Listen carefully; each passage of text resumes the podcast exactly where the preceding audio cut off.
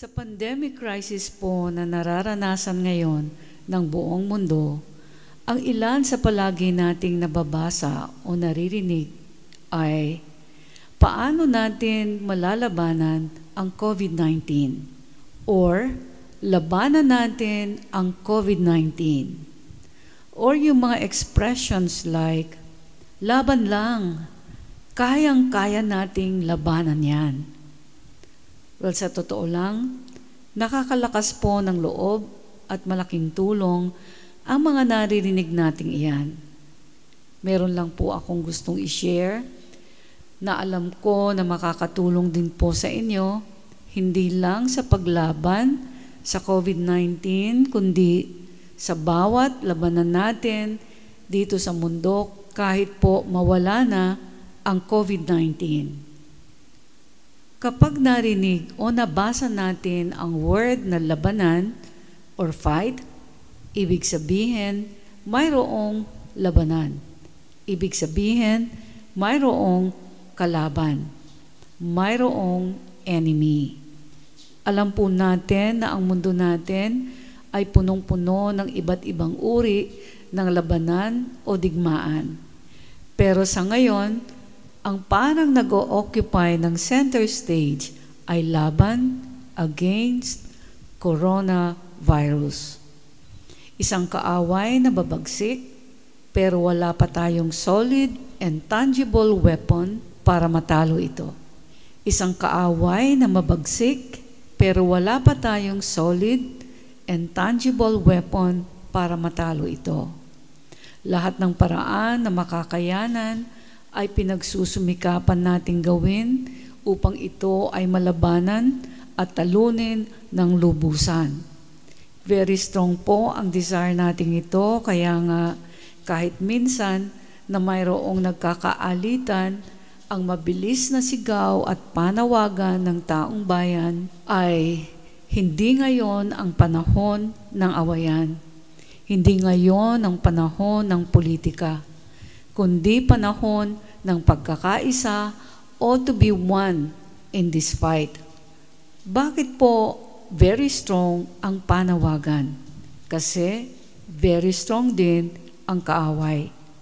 Kaaway na hindi nga nakikita pero may lakas na takutin, pasunurin ang bawat pamahalaan, gobyerno ng buong mundo para ipatigil ang normal na takbo ng buhay at ekonomiya or else ang kapalit ay mas malaking pinsala, mas malaking kawalan hanggang pananakot ng kamatayan. Dahil ang lahat ay nahihirapan na at marami na ang sobrang nakakaramdam din ng hindi lang pagkatakot kundi matinding exhaustion, pagod, even panghihina ng katawan, so mas marami na po ngayon ang unti-unting nadadala para mapansin muli ang Diyos. Ang kapangyarihan ng Diyos na madalas ay napapansin lang o hinihingi lang kapag hindi na kayang solusyonan ng sino mang tao ang mabigat na pinagdadaanan. Mas marami na ulit ang bumabalik sa panawagan ng Diyos. Mas marami na ang nagkakaroon ng curiosity o pumapansin sa Word of God. Mas nagagamit na rin ang modern technology, ang internet na kahit nasa iba't ibang lugar o bansa ang sino man ay pwedeng mag-participate sa mga Bible studies, sa church services, in the comfort of their home. 24-7. Last time, pinag-aralan po natin at natuklasan ang pamamaraan ng Diyos simula sa Old Testament. Kapag sumosobra na ang kasalanan at pagkalimot ng tao sa Kanya. Para maalala siya, nagpapadala siya ng parusa, ng plague, ng salot, ng pestilences. Well, masakit man po ito pakinggan, pero ito po kasi ang totoo. Ganon pa man, ito po yung pinarealize sa akin ng Panginoon. Kapag nagpapadala ang Diyos ng punishment, yung punishment ay ginagamit pa rin niya na parang tulay o bridge para maabot siya ng tao. Hindi po ba parang nakakataka? Hindi naman natin siya nakikita, pero kapag wala na tayong nakikita na sagot sa ating imposibleng problema, bigla natin siyang naaalala. Bigla na lang natin siyang tinatawagan kahit walang nagpapaalala sa atin, kahit walang nagpupush sa atin to cry out to Him. Pero hindi naman natin siya nakikita. Kahit yung mga hindi naniniwala sa Diyos, kapag nalulunod na o babagsak na sa isang bangin o eroplano, they all cry out, Oh God, help! I believe sa mga time po na ganito, hindi po ang tatay o nanay nila ang tatawagin nila for help. Hindi sila sisigaw ng, Nay, Tay, help! Or Mom, Dad, help! Bakit po? Kasi ang atin pong mapagmahal na Diyos ay nagsilid o naglagay sa part ng mind natin na tinatawag ng marami na subconsciousness. Well, at this point, gusto ko pong i-share itong fresh revelation sa akin ng Holy Spirit tungkol sa subconsciousness. Ang subconsciousness po ay yung parang extra kind of mind na nandoon din po sa mind natin pero mayroon po itong special na purpose or extra purpose primarily para po manggising, para magpaalala, kapag mayroon po tayong importante na dapat piliin, mas tamang gawin, or kapag at risk or in danger ang life po natin. Well, naniniwala ako na ginagamit ito ng Holy Spirit to speak to us kapag ang carnal mind po natin ay sobra nang namihasa sa mga bagay na mababaw at sobrang makamundong takbo ng isip o pananaw. Doon po sa case nung nalulunod na o babagsak na sa isang bangin, crying out to God for help, makikita po natin yung work ng Holy Spirit sa pamamagitan ng ating subconsciousness. Dahil dito, pinarealize po sa kanya na nasa horrific danger siya. Pinarealize sa kanya na walang magagawa ang lakas ng sino mang tao para sila ay sagipin. Pero mayroong all-powerful God na pwedeng sumagip sa Kanya sa ganitong klase ng kalagayan. Kung mapapansin po ninyo, itong halimbawa ko na ito ay kapareho din ng flow sa mga story sa Bible na inaalaw ng Diyos ang punishment para siya ay maalala sa case po ng COVID-19 pandemic ngayon, naniniwala po ako na ang gusto ng Diyos ay hindi lang siya maalala temporarily, but perpetually, permanently. Bakit po? Kasi sobra po niya tayong mahal. Ayaw niya tayong mapalayo sa Kanya. Kasi po marami pa siyang gustong ibigay sa ating pagpapala. Gusto niya maingatan tayo, especially sa mga bagay na hindi po natin kayang labanan. Gusto niya rin patuloy natin siyang makilala at patuloy niya tayong maturuan. Kaya rin po ako naririto ngayon. Gusto ko pong magbahagi sa inyo ng mga natutunan ko sa Kanya na ang basihan palagi ay ang salita niya Salita niya lang po ang ating maaasahan ng tamang kaalaman. Naniniwala ako na ang tamang kaalaman ay mabisang panlaban sa ating kalaban o kaaway. Sa panahon po natin ngayon, dalawa ang major vital information na dapat po nating malaman. First, ang knowledge about our enemy, si Satan. Second, ang knowledge about our Savior, ang God in the name of Jesus. Napaka-importante po na malaman natin na dito sa ating tinitirahan na mundo, kahit hindi po natin nakikita, mayroon pong labanan sa Espiritu. Tinatawag po itong spiritual warfare. Ang labanan o digmaan po na ito ay hindi natin nakikita eksakto sa spirit realm.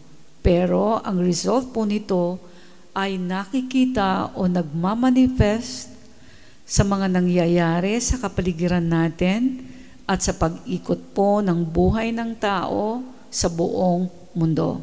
Kaya hindi po mabilang ang dami ng labanan ng digmaan sa mundo. Kahit saan ka pumunta, may alitan, may awayan. Bakit po? Mayroon po kasing fight between God and Satan. Mayroong fight between good and evil. Tingnan niyo po ang ilang comparison nila. Ang God ay espiritu. Ang God ay mabuti. Ang sabi mismo ni Jesus sa John 10.10b, I have come that they may have life and have it to the full or more abundantly. Well, si Satan naman, ang opposite, ay espiritu rin. Pero si Satan ay masama. Ang sabi mismo ni Jesus sa John 10.10a, si Satan ay ang tinatawag niya rin na magnanakaw. Pumunta lang siya dito sa mundo natin para magnakaw, pumatay at magwasak or manira. Jesus said, The thief comes only to steal and kill and destroy. So dito po sa sinabi ni Jesus, makokonclude natin na kahit mayroon pong kapabayaan ang mga tao, ang nagdi-destroy at gustong pumatay ay si Satan, ang wicked spirit ang coronavirus, like Satan, hindi rin nakikita. Masama rin ito. Ito ay isang evil virus na ginagamit ni Satan para manira, pumatay, magnakaw, kahit atin pong kabuhayan. Alam niyo po, bata pa lang akong kristyano, alam ko na na ang Diyos ay mabuti. Siya ang pinili kong maging kakampi. Si Satan naman ay napakasama. Siya ang kalaban ko at lahat ng tao. Then, na-realize ko na kung si Satan ay espiritu, hindi ko siya malalabanan ng kahit suntukan. Yun po kasi yung dumadaloy sa isip ko that time. Paano ko siya maboboxing o maitutulak kung hindi ko siya nakikita? At kahit sa may baril, hindi rin siya mababaril. Bakit po? Spirit kasi siya. An evil spirit. Kaya hindi rin siya mapapasabog ng kahit malakas na bomba para siya ay mamatay o mapuksa. Kasi nga, espiritu siya. Siya ay kaaway na hindi nakikita. Then, na-realize ko rin po na para lumaban sa isang espiritu na masama, kailangan ang lalaban sa kanya ay espiritu rin. Pero, espiritu na may kapangyarihan na walang hanggan. Yung espiritu na walang sino man ang makakatalo. Ito po ang espiritu ng Diyos, ang Holy Spirit na hindi kilala ng maraming tao. Kaya po pinadala dito ang Holy Spirit. Since ang Ama at si Jesus ay nasa langit, ang Holy Spirit naman po na naririto sa lupa ang kikilos at magpapatupad ng lahat-lahat ng nakasulat sa Bible. Kasama po rito ang lahat-lahat ng gustong mangyari ng Diyos sa ating buhay, patungkol man ito sa pagsunod natin sa Diyos o pagsuway.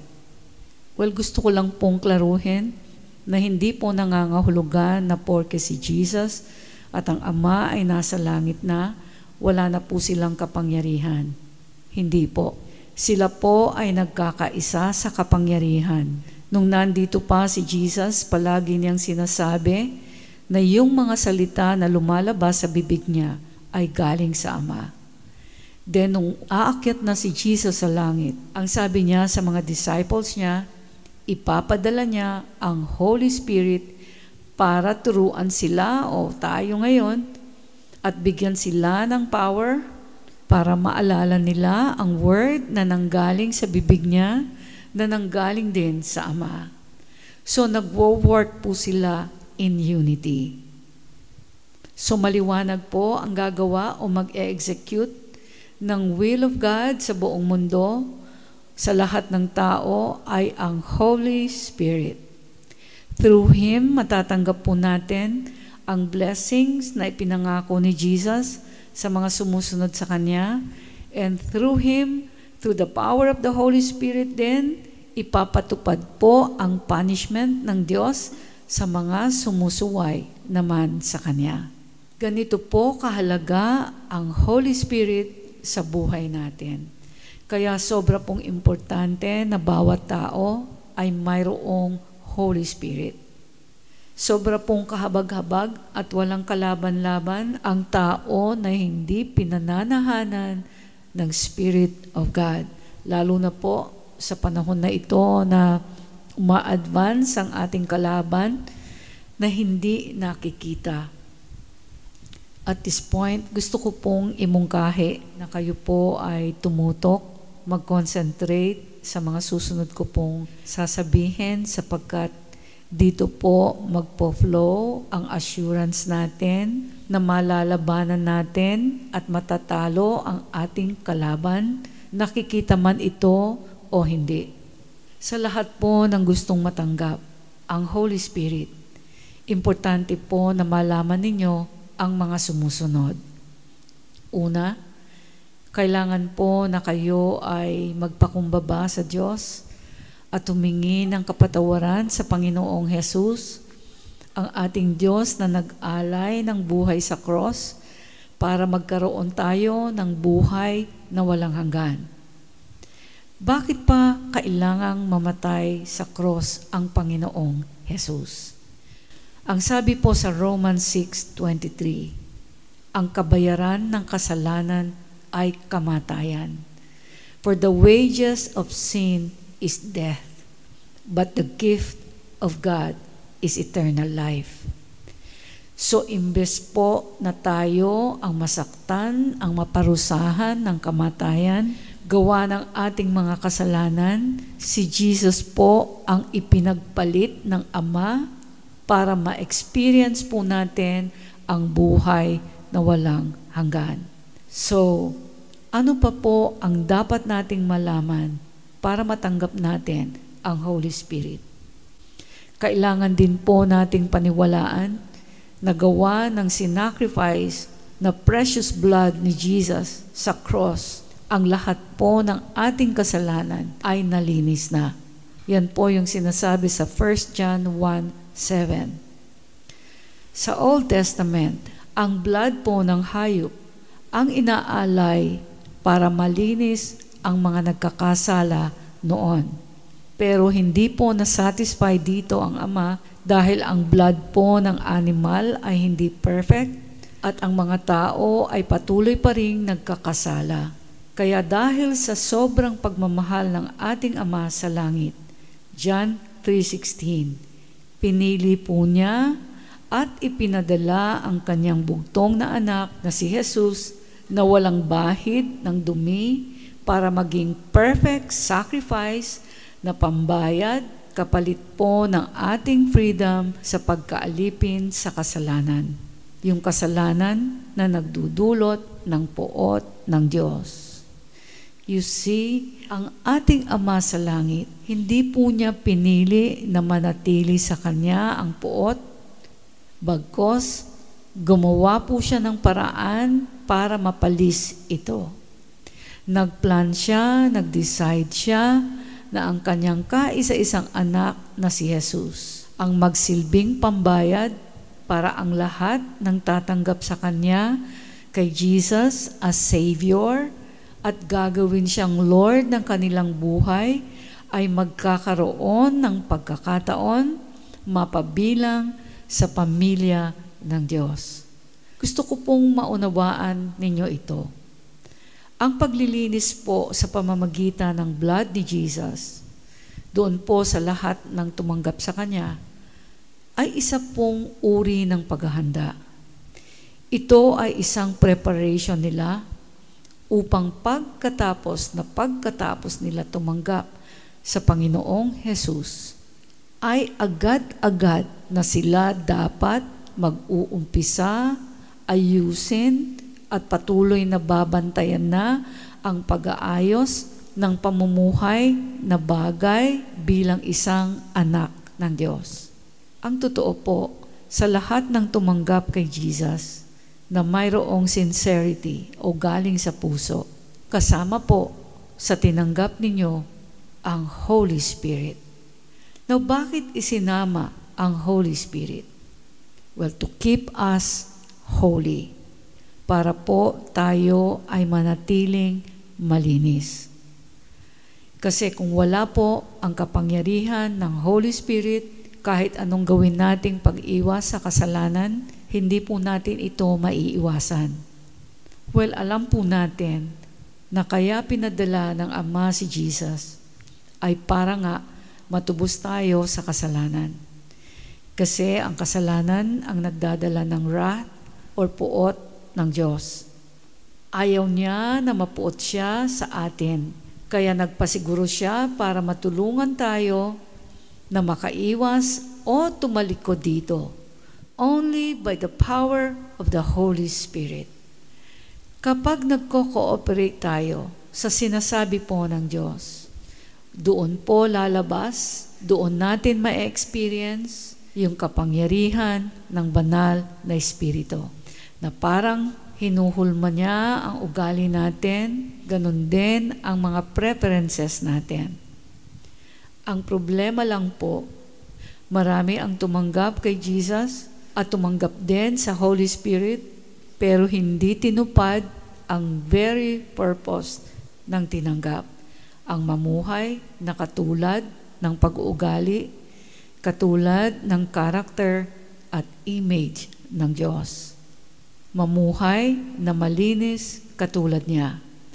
Well, sa Bible, itinuro po ang lahat para maintindihan natin na kahit ayaw nating magkasala, magkakasala pa rin po tayo kapag hindi tayo nagbantay sa pagsunod sa Diyos. Well, si Jesus po mismo ang nagsabi, Watch and pray so that you will not fall into temptation. The spirit is willing, but the flesh is weak. Kaya sabi rin ni Apostle Paul sa Romans 7, verse 19, I want to do what is good, but I don't. I don't want to do what is wrong, but I do it anyway. Verse 22, I love God's law with all my heart, but there is another power within me that is at war, tandaan po ninyo yun, that is at war with my mind. This power makes me a slave to the sin that is still within me. Oh, what a miserable person I am. Who will set me free from this life that is dominated by sin and death? Sa verse 25, ang sabi niya, Thank God. The answer is in Jesus Christ, our Lord. Yan po ang dahilan. Kaya po binayaran ni Jesus sa cross ang ating kasalanan. Kaya rin po niya pinagkaloob ang Holy Spirit para magkaroon tayo ng power para manalo sa war na binanggit po ni Apostle Paul. Ito po ang isang katotohanan. Kaya pinagdadaanan po ng mundo natin ang matinding krisis. Hindi po alam ng marami na merong war between the spirit and the flesh, between God and Satan, na ginagamit ay tao. Now, alamin po natin kung paano tayo mananalo sa labanan na ito. Ito po ang payo ni Apostle Paul. Galatians 5 verses 16 to 24. In Tagalog, ang sabi niya rito, Sinasabi ko sa inyo, mamuhay kayo ayon sa Espiritu at hindi ninyo pagbibigyan ang mga pagnanasa ng laman. Walang payo po rito para manalo tayo sa labanan. Ang sabi ni Apostle Paul, mamuhay tayo ayon sa Espiritu or walk by the Spirit. Now, papaano ba ito? Well, hindi po natin pagbibigyan ang mga pagnanasa ng laman. Yun po ang sabi niya. Ibig sabihin, mayroon po tayong dapat na action na gawin. And that is to walk by the Spirit of God. Well, to walk by the Spirit, kailangan po na under any circumstances, again, uulitin ko po ito, under any circumstances, yung mga sinful desires po ng flesh, yung yearning, wanting, hungering, thirsting, or longing ng flesh o ng pita ng laman, ay dapat biguin po natin.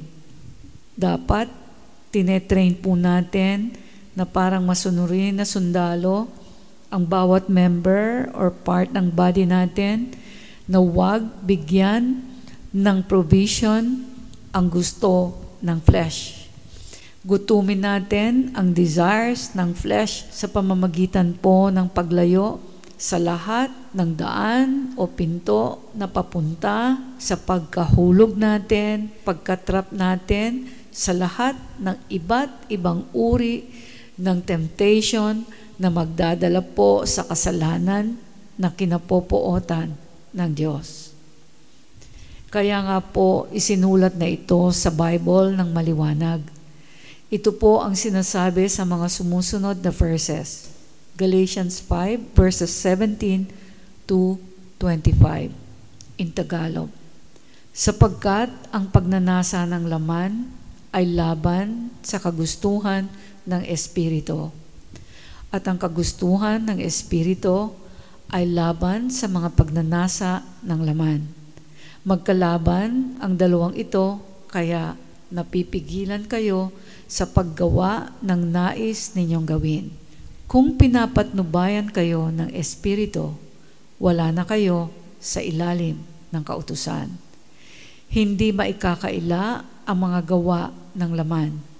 Pakikiapid, kahalayan, at kalaswaan. Pagsamba sa Diyos-Diyosan, pangkukulam, pagkapuot, pag-aaway-away, pagsiselos, pagkakagalit at kasakiman, pagkakampi-kampi at pagkakabahabahagi, pagkaingit, pagpatay, paglalasing, walang habas na pagsasaya, Again, walang habas na pagsasaya at iba pang katulad nito. Muli ko kayong binabalaan. Ang gumagawa ng mga ito ay hindi magkakaroon ng bahagi sa kaharian ng Diyos. Subalit, ang bunga ng Espiritu ay pag-ibig, kagalakan, kapayapaan, pagtityaga, kabaitan, kabutihan, katapatan, kahinahunan, at pagpipigil sa sarili. And then verses 24 and 25, At ipinako na sa cross ng mga nakipag-isa kay Kristo Jesus ang kanilang laman at ang masasamang hilig nito. Kung binigyan tayo ng buhay ng Espiritu, mamuhay rin tayo ayon sa Espiritu. Ito po ang sabi rito. Well, sa maaari pong magtanong, ano ang kaugnayan nito sa fight against COVID-19? Well, sa mga napag-aralan po natin mula sa salita ng Diyos mismo, siya ang nagpapadala ng mga pestilences, ng plagues or salot kapag ang mga tao po ay nakakalimutan na siya at lumalala na ang bigat ng kasalanan at pagsuway sa Kanya. Kung involved po ang ginagawa ng tao na ayaw ng Diyos, na pinag-aaralan po natin ngayon, at inaalam natin ang pinakaugat ng paglubog ng mundo sa kasalanan. Kaya ang lawak po na parusang pandemic ay sumakop at patuloy na nananakot sa buong mundo. Maliwanag po na para tayo manalo sa labanan, by all means, kailangan po, dapat po maibigay natin sa Diyos yun pong kanyang nire-require sa atin.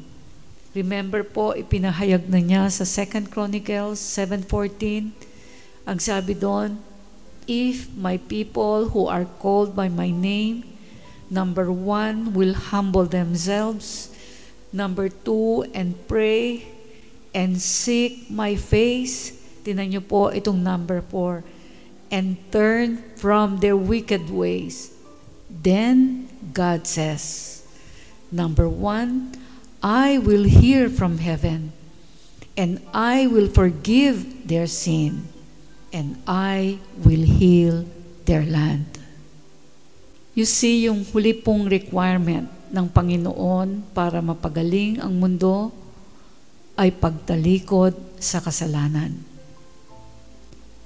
Well, nung na-realize ko po na imposible na lahat ng tao lumapit sa Panginoon at maniwala sa Kanya, imposible rin na ang lahat ng tao sa buong mundo ay sabay-sabay o pare-parehong mag-decide na tatalikuran ng kasalanan, ang lust of the flesh, ang pride of life, ang greed, para finally, ang mundo natin ay gumaling Well, out of desperation, umiyak po ako sa Panginoon.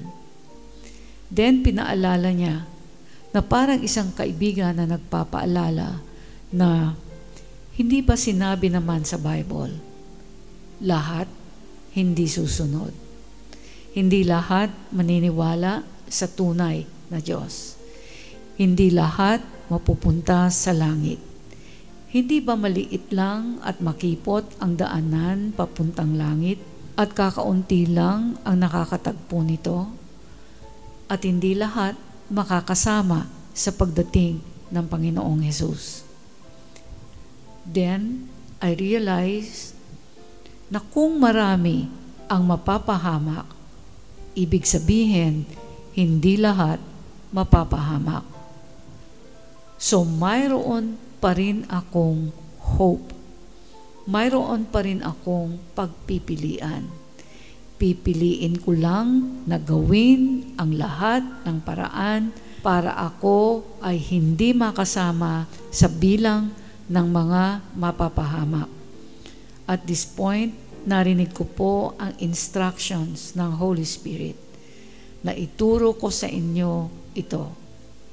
The last real fight before the coming of our Lord Jesus is not really COVID 19, but the fight between the flesh and the spirit.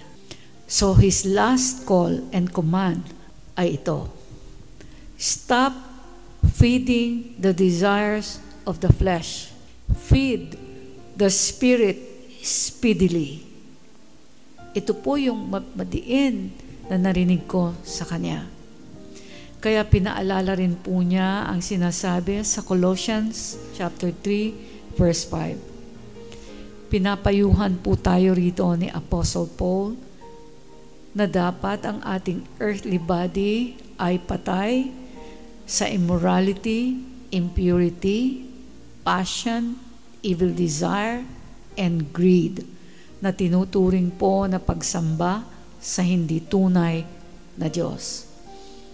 Parang sinasabi po rito, kung nandito ka sa ganitong kalagayan ng kasalanan, wala ka talagang sinasambang tunay na Diyos. At dahil dito, ang sabi sa verse 6, tatanggap ng parusa sa Diyos ang mga taong ayaw pasakop sa Kanya. At sa Romans 8 verses 12 to 14, ang sabi po rito ni Apostle Paul, For if you live according to the flesh, you will die. But if by the Spirit you put to death the deeds of the body, you will live. For all who are led by the Spirit of God are sons of God. And in Philippians 2, verses 12 to 13, Paul said, Therefore, my beloved, as you have always obeyed, so now, not only as in my presence, but much more in my absence. Work out your own salvation with fear and trembling, for it is God who works in you, both to will and to work for His good pleasure. Ito po ang napakahalagang mensahe ng Panginoon sa ating lahat. God bless you all.